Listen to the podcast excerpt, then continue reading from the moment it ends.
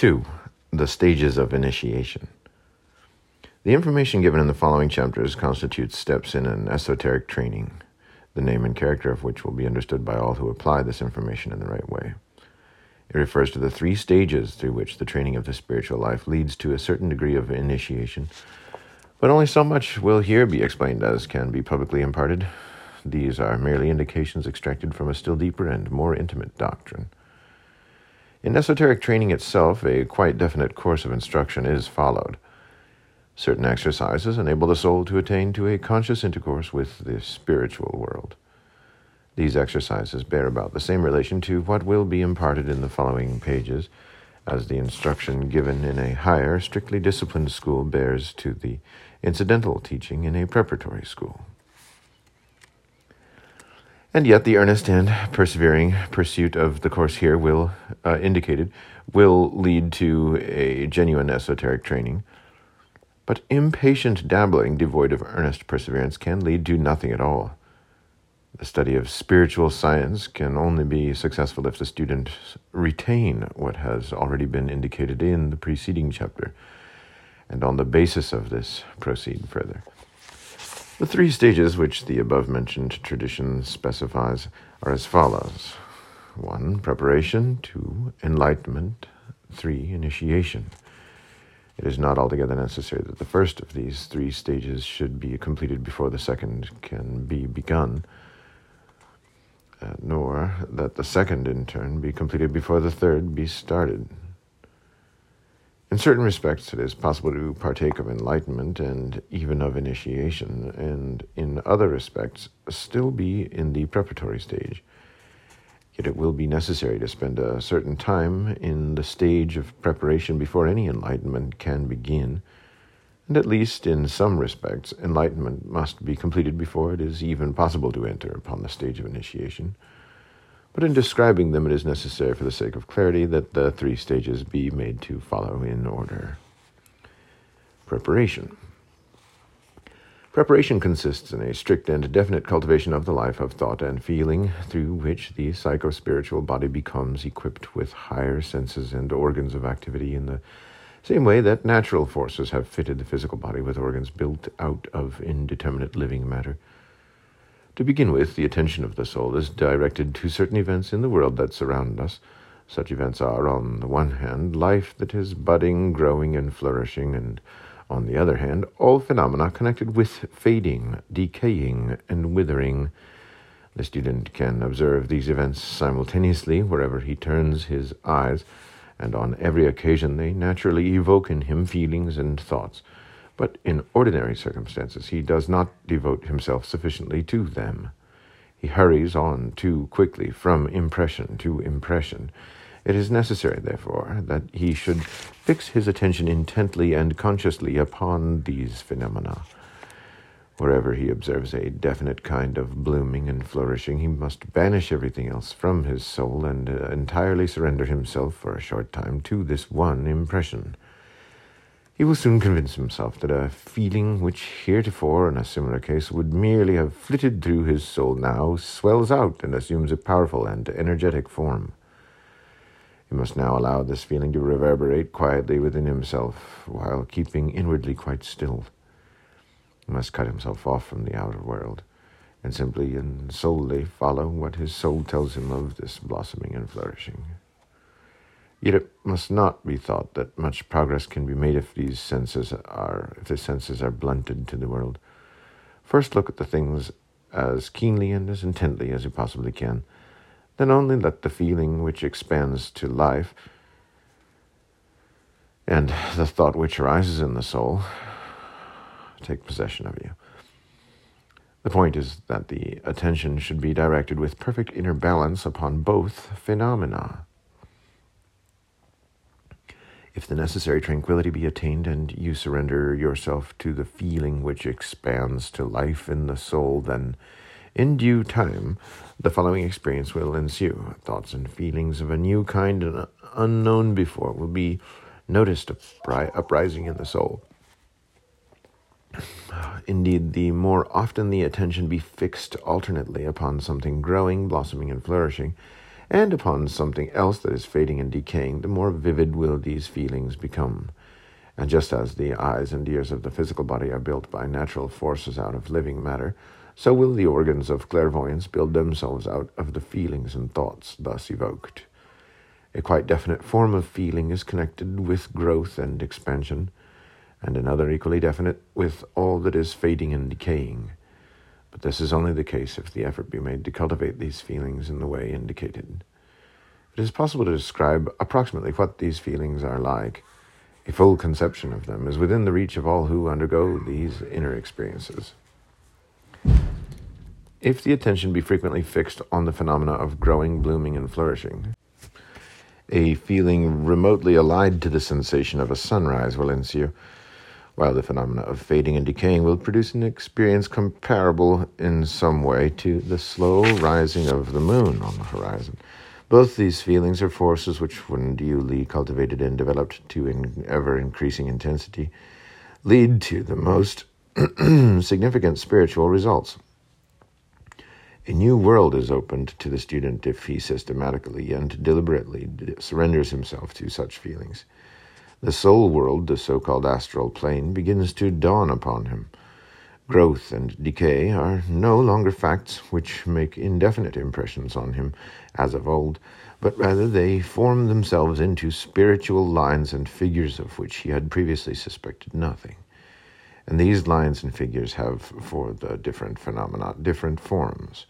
A blooming flower, an animal in the process of growth, a tree that is decaying, evoke in his soul different lines. The soul world, astral plane, broadens out slowly before him.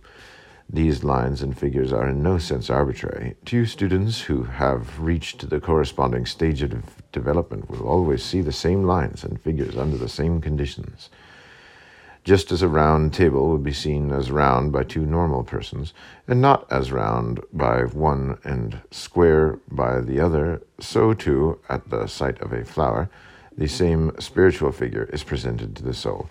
And just as the forms of animals and plants are described in ordinary natural history, so too the spiritual scientist describes or draws the spiritual forms of the process of growth and decay, according to species and kind. If the student has progressed so far that he can perceive the spiritual forms of those phenomena which are physically visible to his external sight, he is then not far from the stage where he will behold things which have no physical existence, and which therefore remain entirely hidden, occult, from those who have not received suitable instruction and training. It should be emphasized that the student must never lose himself in speculations on the meaning of one thing or another. Such intellectualizing will only draw him away from the right road. He should look out on the world with keen, healthy senses and quickened power of observation, and then give himself up to the feeling that arises within him. He should not try to make out through intellectual speculation the meaning of things, but rather allow the things to disclose themselves. It should be remarked that artistic feeling, when coupled with a quiet, introspective nature, forms the best preliminary condition for the development of spiritual faculties. This feeling pierces through the superficial aspect of things, and in so doing touches their secrets. A further point of importance is what spiritual science calls orientation in the higher worlds.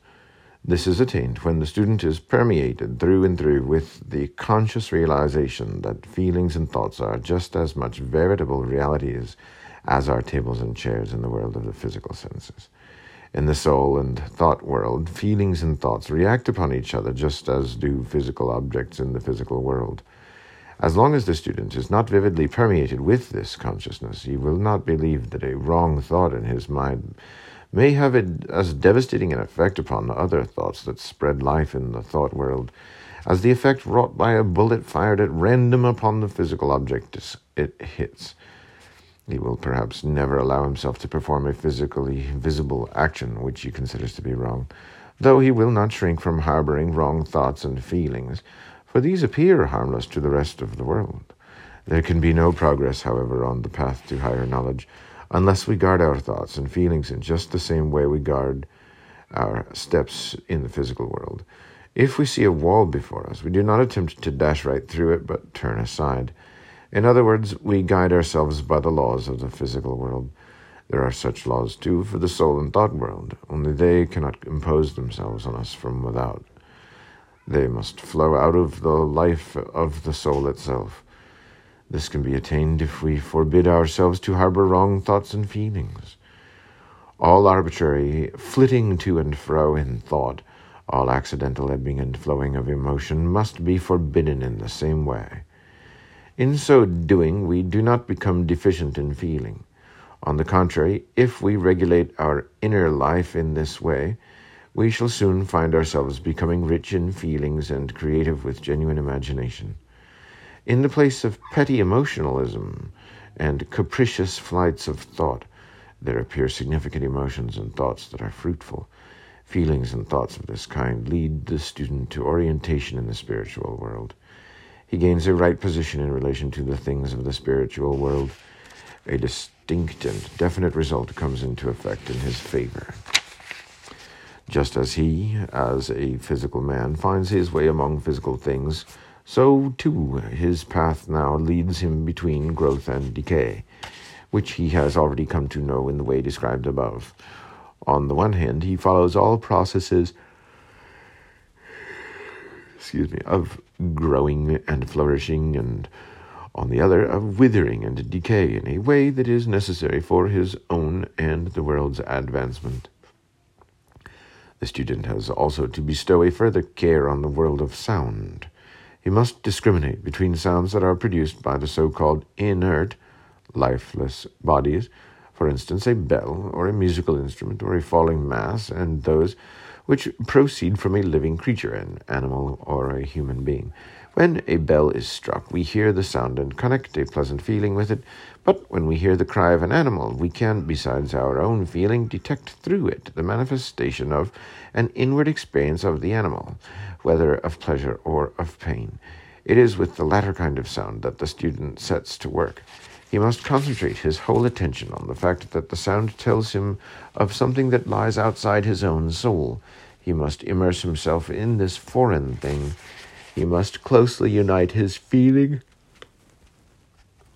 with the pleasure or pain of which the sound tells him. He must get beyond the point of caring whether, for him, the sound is pleasant or unpleasant, agreeable or disagreeable, and his soul must be filled with whatever is occurring in the being from which the sound proceeds. Through such exercises, if systematically and deliberately performed, the student will develop within himself the faculty of intermingling, as it were, with the being from which the sound proceeds. A person sensitive to music will find it easier than one who is unmusical to cultivate his inner life in this way. But no one should suppose that a mere sense for music can take the place of this inner activity. The student must learn to feel in this way in the face of the whole of nature. This implants a new faculty in his world of thought and feeling. Through her resounding tones, the whole of nature begins to whisper her secrets to the student. What was hitherto merely incomprehensible noise to his soul becomes by this means a coherent language of nature, and whereas hitherto he only heard the sound from the so called inanimate objects, he now is aware of a new language of his, the soul should he advance further in this inner culture, he will soon learn that he can hear what hitherto he did not even surmise. He begins to hear with the soul. To this, one thing more must be added before the highest point in this region can be attained.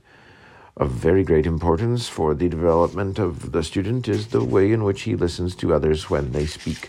He must accustom himself to do this in such a way that while listening, his inner self is absolutely silent. If someone expresses an opinion and another listens, assent or dissent will, generally speaking, stir in the inner self of the listener. Many people in such cases feel themselves impelled to an expression of their assent or, more especially, of their dissent. In the student, all such assent or dissent must be silenced. It is not imperative that he should suddenly alter his way of living by trying to attain at all times to this complete inner silence. He will have to begin by doing so in special cases deliberately selected by himself. Then, quite slowly and by degrees, this new way of listening will creep into his habits as of itself. In spiritual research, this is systematically practiced. The student feels it is his duty to listen by way of practice at certain times to the most contradictory views and at the same time bring entirely to silence all assent and more especially all adverse criticism. The point is that in so doing, not only all purely intellectual judgment be silenced, but also all feelings of displeasure, denial, or even assent. The student must at all times be particularly watchful lest such feelings, even when not on the surface, should still lurk in the innermost recess of his, the soul. He must listen, for example, to the statements of people who are, in some respects, far beneath him, and yet while doing so, suppress every feeling of greater knowledge or superiority. It is useful for everyone to listen in this way to children, for even the wisest can learn incalculably from much from children. The student can thus train himself to listen to the words of others quite selflessly, completely shutting out his own person and his opinions and way of feeling. When he practices listening without criticism, even when a completely contradictory opinion is advanced, when the most hopeless mistake is committed before him, he then learns, little by little, to blend himself with the being of another and become identified with it. Then he hears through the words into the soul of the other. Through continued exercise of this kind, sound becomes the right medium for the perception of soul and spirit. Of course, it implies the very strictest self discipline, but the latter leads to a high goal. When these exercises are practiced in connection with the other already given, dealing with the sounds of nature, the soul develops a new sense of hearing. She is now able to perceive manifestations from the spiritual world which do not find their expression in sounds perceptible to the physical ear. The perception of the inner word awakens. Gradually, truth reveal, truths reveal themselves to the student from the spiritual world. He hears speech uttered to him in a spiritual way. Only to those who, by selfless listening, train themselves to be really receptive from within in stillness, unmoved by personal opinion or feeling, only to such can the higher beings speak of whom spiritual science tells.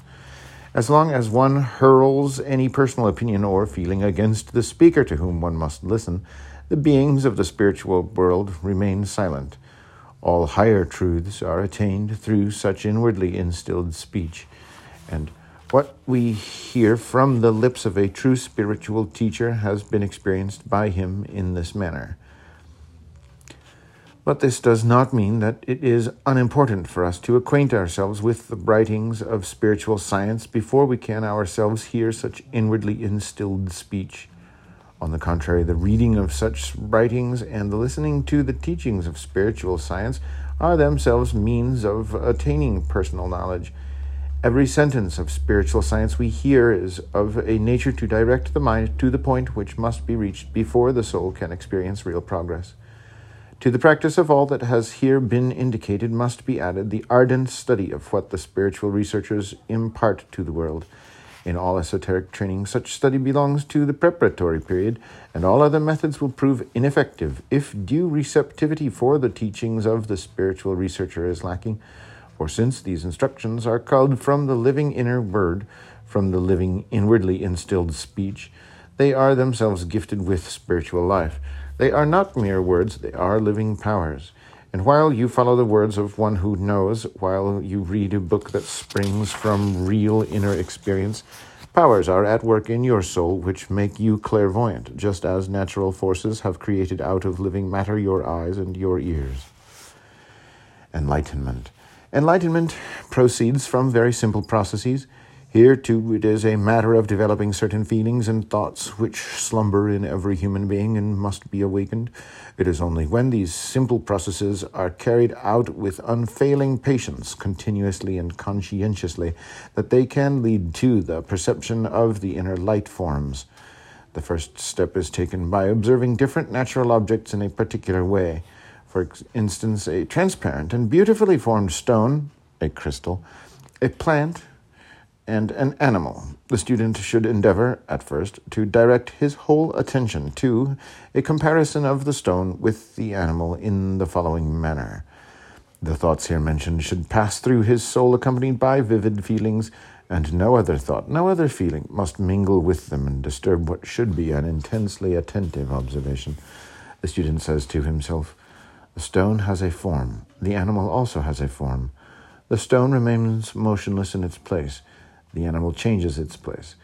It is instinct, desire, which causes the animal to change its place. Instincts, too, are served by the form of the animal. Its organs and limbs are fashioned in accordance with these instincts. The form of the stone is not fashioned in accordance with desires, but in accordance with desireless force. The fact here mentioned in its bearing on the contemplation of crystals is in many ways distorted by those who have only heard of it in an outward exoteric manner, and in this way such practices as crystal gazing have their origin. Such manipulations are based on a misunderstanding. They have been described in many books, but they never form the subject of genuine esoteric teaching. By sinking deeply into such thoughts, and while doing so, observing the stone and the animal with rapt attention, there arise in the soul two quite separate kinds of feelings. From the stone there flows into the soul the one kind of feeling, and from the animal the other kind. The attempt will probably not succeed at first, but little by little, with genuine and patient practice, these feelings ensue only, this experience must be practiced over and over again. At first, the feelings are only present as long as the observation lasts. Later on, they continue, and then they grow to something which remains living in the soul. The student has then but to reflect, and both feelings will always arise, even without the contemplation of an external object. Out of these feelings and the thoughts that are bound up with them, the organs of clairvoyance are formed. If the plant should then be included in this observation, it will be noticed that the feeling flowing from it lies between the feelings derived from the stone and the animal, in both quality and degree. The organs thus formed are spiritual eyes. The student gradually learns, by their means, to see something like soul and spirit colors. The spiritual world, with its lines and figures, remains dark as long as he has only attained what has been described as preparation. Through enlightenment, this world becomes light. Here it must also be noted that the words dark and light, as well as the other expressions used, only approximately describe what is meant. This cannot be otherwise if ordinary language is used, for this language was created to suit physical conditions. Spiritual science describes that which, for clairvoyant organs, flows from the stone as blue or blue red, and that which is felt as coming from the animal as red or red yellow. In reality, colors of a spiritual kind are seen. The color proceeding from the plant is green, which little by little turns into an ethereal, into a light ethereal pink. The plant is actually that product of nature which in higher worlds resembles, in certain respects, its constitution in the physical world. The same does not apply to the stone and the animal. It must now be clearly understood that the above mentioned colors only represent the principal shades in the stone, plant, and animal kingdom. In reality, all possible intermediate shades are present. Every stone, every plant, every animal has its own particular shade of color. In addition to these, there are also the beings of the higher worlds who never incarnate physically, but who have their colors, often wonderful, often horrible. Indeed, the wealth of color in these higher worlds is immeasurably greater than in the physical world. Excuse me. Once the faculty of seeing with spiritual eyes has been acquired, one then encounters sooner or later the beings here mentioned, some of them higher, some lower than man himself, beings that never enter physical reality. If this point has been reached, the way to a great deal lies open, but it is inadvisable to proceed further without paying careful heed to what is said or otherwise imparted by the spiritual researcher, and for that too which has been described, attention paid to such experienced guidance is the very best thing. Moreover, if a man has the strength and the endurance to travel so far that he fulfills the elementary conditions of enlightenment, he will assuredly seek and find the right guidance. But in any circumstances, one precaution is necessary, failing which it were better to leave untrodden all steps on the path to higher knowledge. It is necessary that the student should lose none of his qualities as a good and noble man, or his receptivity for all physical reality. Indeed, throughout his training, he must continually increase his moral strength, his inner purity, and his power of observation. To give an example, during the elementary exercises on enlightenment, the student must take care always to enlarge his sympathy for the animal and the human worlds, and his sense for the beauty of nature. Failing this care, uh, such exercises would continually blunt that feeling and that sense. The heart would become hardened and the senses blunted, and that could only lead to perilous results. How enlightenment proceeds if the student rises in the sense of the foregoing exercises from the stone to the plant and the animal up to man, and how, after enlightenment, under all circumstances, the union of the soul with the spiritual world is effected, leading to initiation, which these things, the following chapters will, with which uh, these things, the with these things, the following chapters will deal, in as far as they can and may do so. In our time, the path to spiritual science is sought by many. It is sought in many ways, and many dangerous and even despicable practices are attempted. It is for this reason that they who claim to know something of the truth in these matters place before others the possibility of learning something of esoteric training. Only so much is here imparted as accords with this possibility. It is necessary that something of the truth should become known in order to prevent error causing great harm. Excuse me. No harm can come to anyone following the way here described, so long as he does not force matters. Only one thing should be noted no student should spend more time and strength upon these exercises than he can spare with due regard to his station in life and to his duties nor should he change anything for the time being in the external conditions of his life through taking this path. Without patience, no genuine results can be attained. After doing an exercise for a few minutes, the student must be able to stop and continue quietly his daily work, and no thought of these exercises should mingle with the day's work.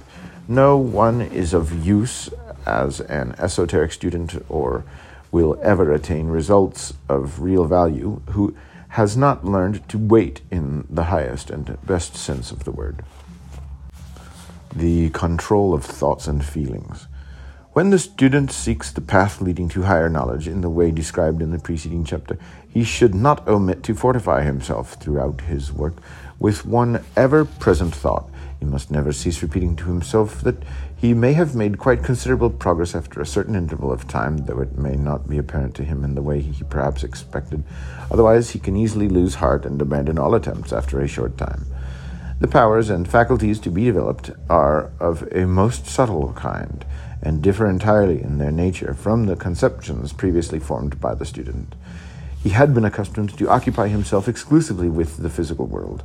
This, the world of spirit and soul had been concealed from his vision and concepts. It is therefore not surprising if he does not immediately notice the powers of soul and spirit now developing in him. In this respect, there is a possibility of discouragement for those setting out on the path to higher knowledge if they ignore the experience gathered by responsible investigators. The teacher is aware of the progress made by his pupil long before the latter is conscious of it. He knows how the delicate spiritual eyes begin to form themselves long before the pupil is aware of this, and a great part of what he has to say is couched in such terms as to prevent the people from losing patience and perseverance before he can himself gain knowledge of his own progress. The teacher, as we know, can confer upon the pupil no powers which are not already latent within him, and his sole function is to assist in the awakening of slumbering faculties. But what he imparts out of his own experience is a pillar of strength for the one wishing to penetrate through darkness to light. Many abandon the path to higher knowledge soon after having set foot upon it, because their progress is not immediately apparent to them. And even when the first experiences begin to dawn upon the people, he is apt to regard them as illusions, because he had formed quite different conceptions of what he was going to experience. He loses courage either because he regards these first experiences as being of no value, or because they appear to him to be so insignificant that he cannot believe that he will lead him to any appreciable results within a measurable time. Courage and self confidence are two beacons which must never be extinguished on the path to higher knowledge. No one will ever travel far who cannot bring himself to repeat over and over again an exercise which has failed, apparently, for a countless number of times. Long before any distinct perception of progress, there arises in the student from the hidden depths of the soul a feeling that he is on the right path. This feeling should be cherished and fostered, for it can develop into a trustworthy guide. Above all, it is imperative to extirpate the idea that any fantastic, mysterious practices are required for the attainment of higher knowledge. It must be clearly realized that a start has to be made with the thoughts and feelings with which we continually live, and that these thoughts and feelings must merely be given a new direction. Everyone must say to himself, In my own world of thought and feeling, the deepest mysteries lie hidden. Only hitherto I have been unable to perceive them. In the end, it all resolves itself into the fact that man ordinarily carries body, soul, and spirit about with him, and yet is conscious in a true sense only of his body and not of his soul and spirit. The student becomes conscious of soul and spirit just as the ordinary person is conscious of his body. Hence, it is highly important to give the proper direction to thoughts and feelings, for then only can the perception be developed of all that is invisible in ordinary life. One of the ways by which this development may be carried out will now be indicated. Again, like most everything else so far explained, it is quite a simple matter, yet its results are of the greatest consequence if the necessary devotion and sympathy be applied. Let the student place before himself the small seed of a plant, and while contemplating this insignificant object, form with intensity the right kind of thoughts and through these thoughts develop certain feelings. In the first place, let him clearly grasp what he really sees with his eyes. Let him describe to himself the shape, color, and all other qualities of the seed. Let then let his mind dwell upon the following train of thought. Out of the seed, if planted in the soil, a plant of complex structure will grow. Let him build up this plant in his imagination and reflect as follows. What I am now picturing to myself in my imagination will later on be enticed from the seed by the forces of earth and light. If I had before me an artificial object which imitated the seed to such a deceptive degree that my eyes could not distinguish it from a real seed, no forces of earth or light could avail to produce from it a plant. If the student thoroughly grasps this thought, then uh, thought, so that it becomes an inward experience, he will also be able to form the following thought and couple it with the right feeling. All that will ultimately grow out of the seed is now secretly unfolded within it as the force of the whole plant. In the artificial imitation of the seed, there is no such force present, and yet both appear alike to my eyes. The real seed, therefore, contains something invisible which is not present in the imitation. It is on this invisible something that thought and feeling are to be concentrated. Any one objecting that a microscopical examination would reveal the difference between the real seed and the imitation would only show that he had failed to grasp the point. The intention is not to investigate the physical nature of the object, but to use it for the development of psychospiritual forces. Let the student fully realize that this invisible something will transmute itself later on into a visible plant, which he will have before him in its shape and color. Let him ponder on the thought, The invisible will become visible. If I could not think, then that which will only become visible later on could not already make its presence felt to me. Particular stress must be laid on the following point. What the student thinks, he must also feel with intensity. In inner tranquility, the thought mentioned above must become a conscious inner experience to the exclusion of all other thoughts and disturbances and sufficient time must be taken to allow the thought and the feeling which is coupled with it to bore themselves into the soul, as it were. If this be accomplished in the right way, then after a time, possibly not until after numerous attempts, an inner force will make itself felt. This force will create new powers of perception. The grain of seed will appear as if enveloped in a small luminous cloud. In a sensible, supersensible way, it will be felt as a kind of flame the center of this flame evokes the same feeling that one has when under the impression of the color lilac, and the edges as when under the impression of a bluish tone. What was formerly invisible now becomes visible, for it is created by the power of the thoughts and the feelings we have stirred to life within ourselves. The plant itself will not become visible until later, so that the physically invisible now reveals itself in a spiritually visible way. It is not surprising that all this appears to many as illusion. What is the use of such visions, they ask, and such hallucinations? And many will thus fall away and abandon the path. But this is precisely the important point. not to confuse spiritual reality with imagination at this difficult stage of human evolution, and furthermore, to have the courage to press onward and not become timorous and faint hearted. On the other hand, however, the necessity must be emphasized of maintaining unimpaired and of perpetually cultivating that healthy, sound sense which distinguishes truth from illusion. Fully conscious self control must never be lost during all these exercises, and they must be accompanied by the same sane, sound thinking which is applied to the details of everyday life. To lapse into reveries would be fatal. The intellectual clarity, not to say the sobriety of thought, must never for a moment be dulled. The greatest mistake would be made if the student's mental balance were disturbed through such exercises, if he were hampered in judging the matters of his daily life as sanely and as soundly as before. He should examine himself again and again to find out if he has remained unaltered in relation to the circumstances among which he lives, or whether he may perhaps have become unbalanced. Above all, strict care must be taken not to drift at random into vague referees or to experiment with all kinds of exercises. The trains of thought here indicated have been tested and practiced in esoteric training since the earliest times, and only such are given in these pages. Any one attempting to use others devised by himself or of which he may have heard or read at one place or another will inevitably go astray and find himself on the path of boundless chimera. As a further exercise to succeed the one just described, the following may be taken. Let the student place before him a plant which has attained the stage of full development. Now let him fill his mind with the thought that the time will come when this plant will wither and die. Nothing will be left of what I now see before me, but this plant will have developed seeds which, in their turn, will develop to new plants. I again become aware that in what I see something lies hidden which I cannot see. I fill my mind entirely with the thought. This plant, with its form and colors, will in time be no more. But the reflection that it produces seeds teaches me that it will not disappear into nothing. I cannot at present see with my eyes that which guards it from disappearance any more than I previously could discern the plant in the grain of seed. Thus, there is something in the plant which my eyes cannot see.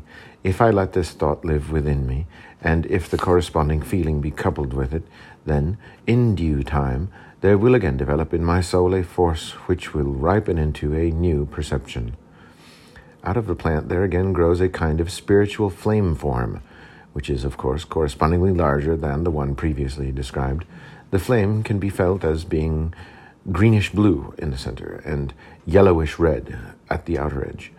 It must be explicitly emphasized that the colors here described are not seen as the physical eyes see colors, but that through spiritual perception, the same feeling is experienced as in the case of a physical color impression. To apprehend blue spiritually means to have a sensation similar to the one experienced when the physical eye rests on the color blue.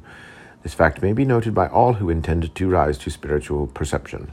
Otherwise, they will expect a mere repetition of the physical in the spiritual. This could only lead to the bitterest deception. Anyone having reached this point of spiritual vision is the richer by a great deal, for he can perceive things not only in their present state of being, but also in their process of growth and decay. He begins to see in all things the spirit, of which physical eyes can know nothing. And therewith he has taken the first step toward the gradual solution, through personal vision, of the secret of birth and death.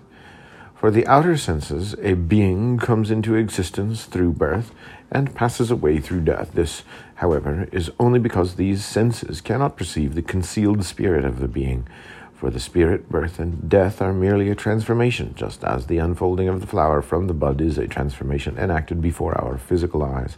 But if we desire to learn this through personal vision, we must first awaken the requisite spiritual sense in the way here indicated in order to meet another objection, which may be raised by certain people who have some psychic experience, let it at once be admitted that there are shorter and simpler ways, and that there are persons who have acquired knowledge of the phenomena of birth and death through personal vision without first going through all that has here been described. There are, in fact, people with considerable psychic gifts who need but a slight impulse in order to find themselves already developed. But they are the exceptions, and the methods described above are safer and apply equally to all. It is possible to acquire some knowledge of chemistry in an exceptional way, but if you wish to become a chemist, you must follow the recognized and reliable course. An error fraught with serious consequences would ensue if it were assumed that the desired result could be reached more easily if the grain of seed or the plant mentioned above were merely imagined, were merely pictured in the imagination. This might lead to results, but not so surely as the method here given.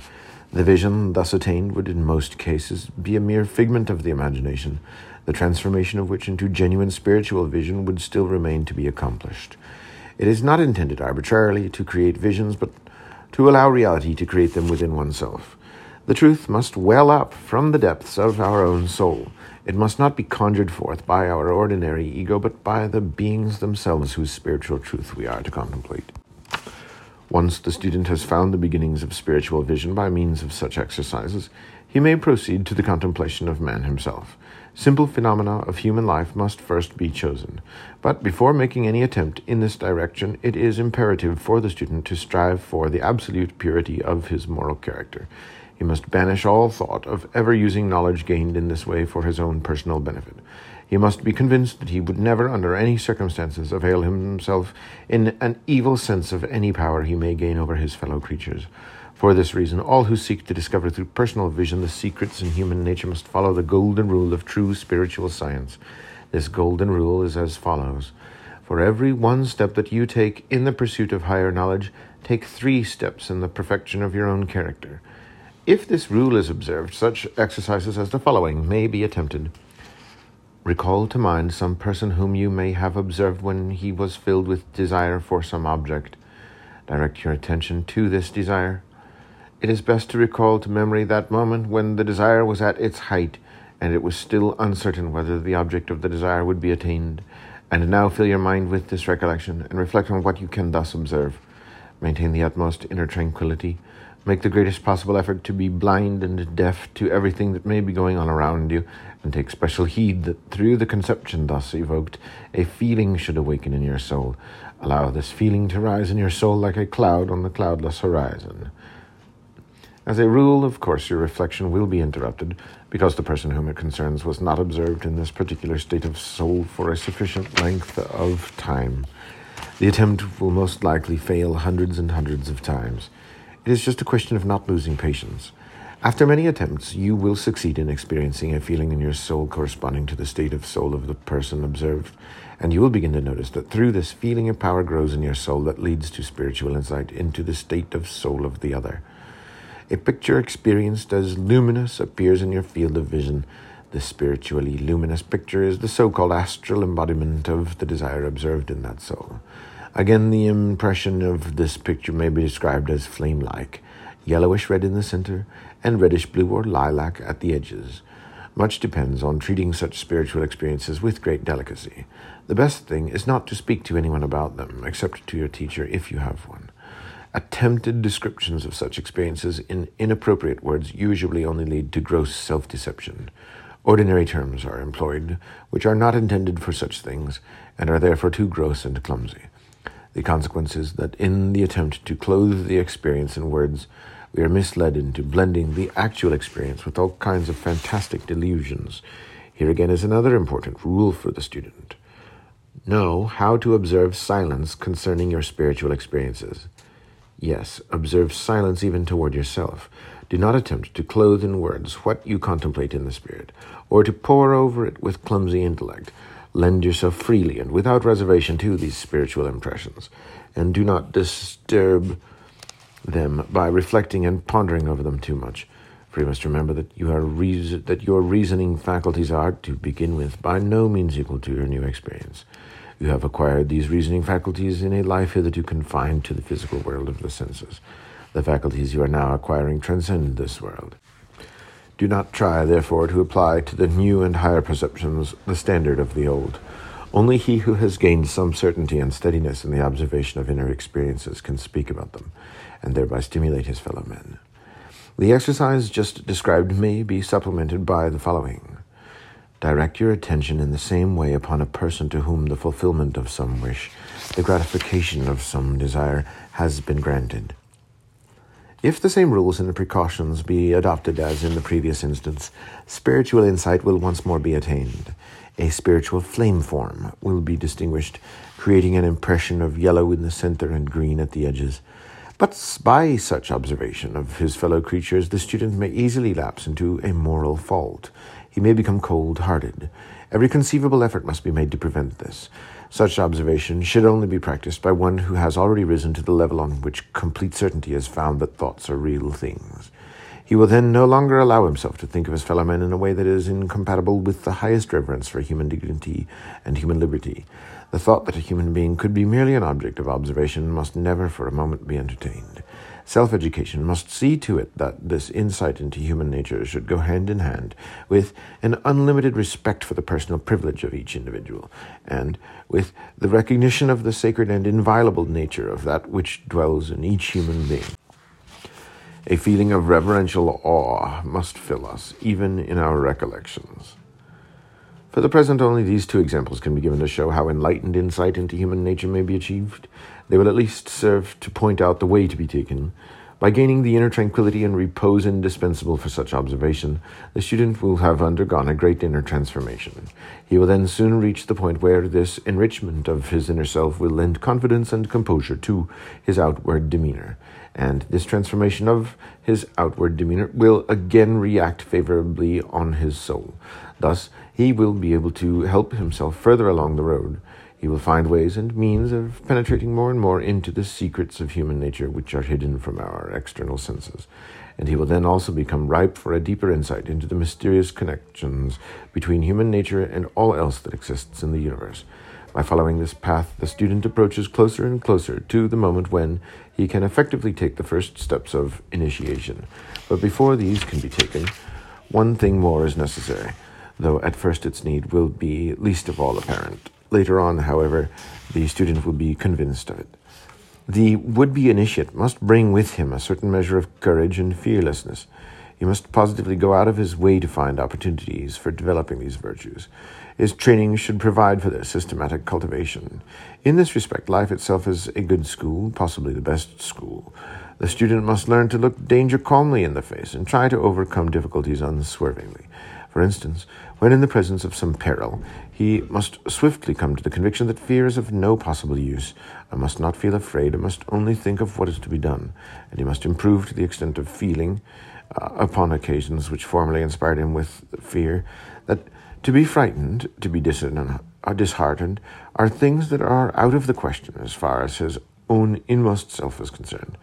By self discipline in this direction, quite definite qualities are developed which are necessary for initiation into the higher mysteries. Just as man requires nervous force in his physical being in order to use his physical senses, so also he requires in his soul nature the force which is only developed in the courageous and the fearless. For in penetrating to the higher mysteries, he will see things which are concealed from ordinary humanity by the illusion of the senses. If the physical senses do not allow us to perceive the higher truth, they are for this very reason our benefactors. They are thereby hidden from us, which, if realized without due preparation, would throw us into unutterable consternation, and the sight of which would be unendurable. The student must be fit to endure this sight.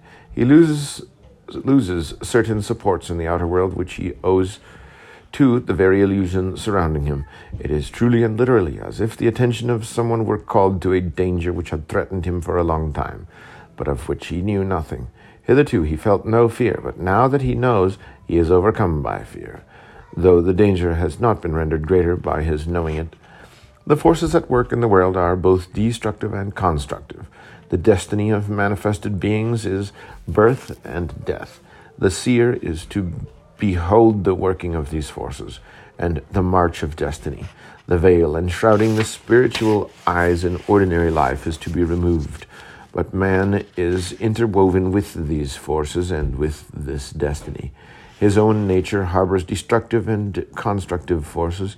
His own soul reveals itself to the seer as an undisguised as undisguised as the other objects. He must not lose strength in the face of this self knowledge but strength will fail him unless he brings a surplus on which to draw. For this purpose, he must learn to maintain inner calm and steadiness in the face of difficult circumstances. He must cultivate a strong trust in the beneficent powers of existence. He must be prepared to find that many motives which had acquaint- actuated him hitherto will do so no longer. He will have to recognize that previously he thought and acted in a certain way only because he was still in the throes of ignorance. Reasons that influenced him formerly will now disappear. He often acted out of vanity. He will now see how utterly futile all vanity is for the seer. He often acted out of greed. He will now become aware how destructive all greed is. He will have to develop quite new motives for his thoughts and actions. It, and it is just for this purpose that courage and fearlessness are required. It is preeminently a question of cultivating this courage and this fearlessness in the inmost depths of thought life. The student must learn never to despair over failure.